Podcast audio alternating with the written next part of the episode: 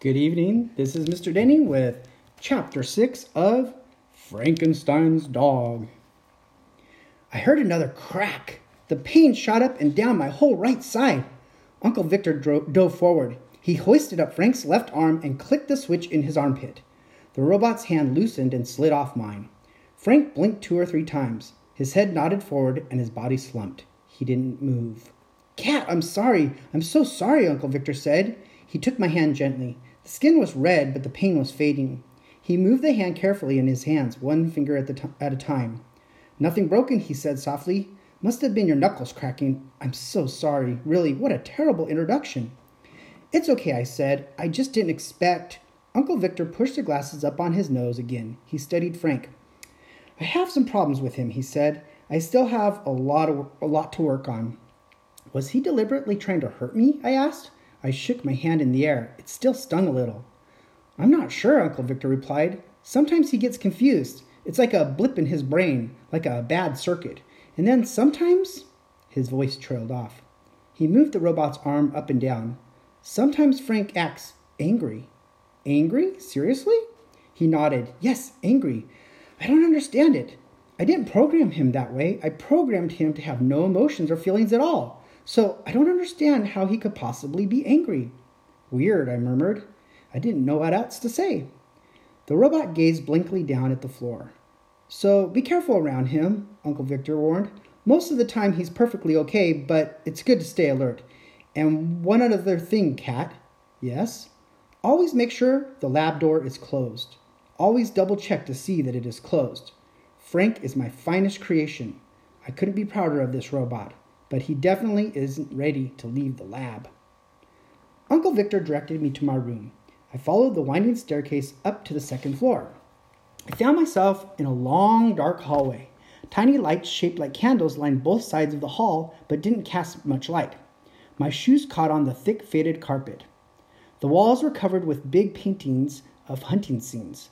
I passed a painting of a dozen men on horseback chasing a herd of buffalo. The next painting had a man in a buckskin outfit with a knife raised in his hand facing down an angry bear. Did Uncle Victor choose these paintings, I wondered, or did he find them here when he took over the house? They were all dark and frightening and violent. The floorboards groaned and I squeaked and squeaked beneath the carpet as I walked, carrying my suitcase. Shadows stretched across the hallway floor as if reaching for me. I was a little freaked. I mean, it looked like a haunted house time up here. At least there weren't any cobwebs or skeletons lurking around the corners. I found my room at the end of the hall. A ceiling lamp cast bright light over a pretty striped bedspread, a nightstand, two comfy, look, comfy looking chairs, a yellow dresser, and a small desk. Uncle Victor had left a vase of purple tulips on the dresser. The tall window was open, letting in a warm breeze. The yellow curtains fluttered in the wind.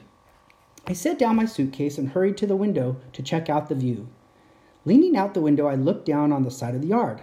A wilted flower garden and tall weeds were everywhere, and a hedge that hadn't been trimmed in centuries. I guess Uncle Victor didn't have any time for yard work. I was up so high. Behind the hedge, I could see a sloping green hills that led down to the village. I turned away from the window, opened my suitcase on the bed, and started to unpack. I had just started to pull out some shorts and jeans when I remembered my phone. I pulled it out of my bag and started it up. I had strict instructions to call home and tell mom and dad I'd arrived safely. I started to push my home phone number, then stopped. No service, no bars. I checked for a Wi Fi network. Oh, wow, I don't believe it, I murmured to myself. Uncle Victor didn't seem to have any Wi Fi. I'll use his phone to call, I decided. I set the phone down on the little nightstand beside the bed.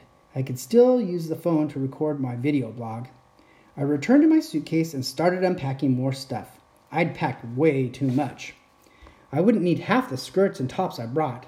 I could see we wouldn't be going out much. I saw Poochie watching me from the door. Don't stare, Poochie, I said. It isn't polite. And then I gasped when the little dog whispered, Be careful, Kat. And that's the end of chapter six. Next time, chapter seven.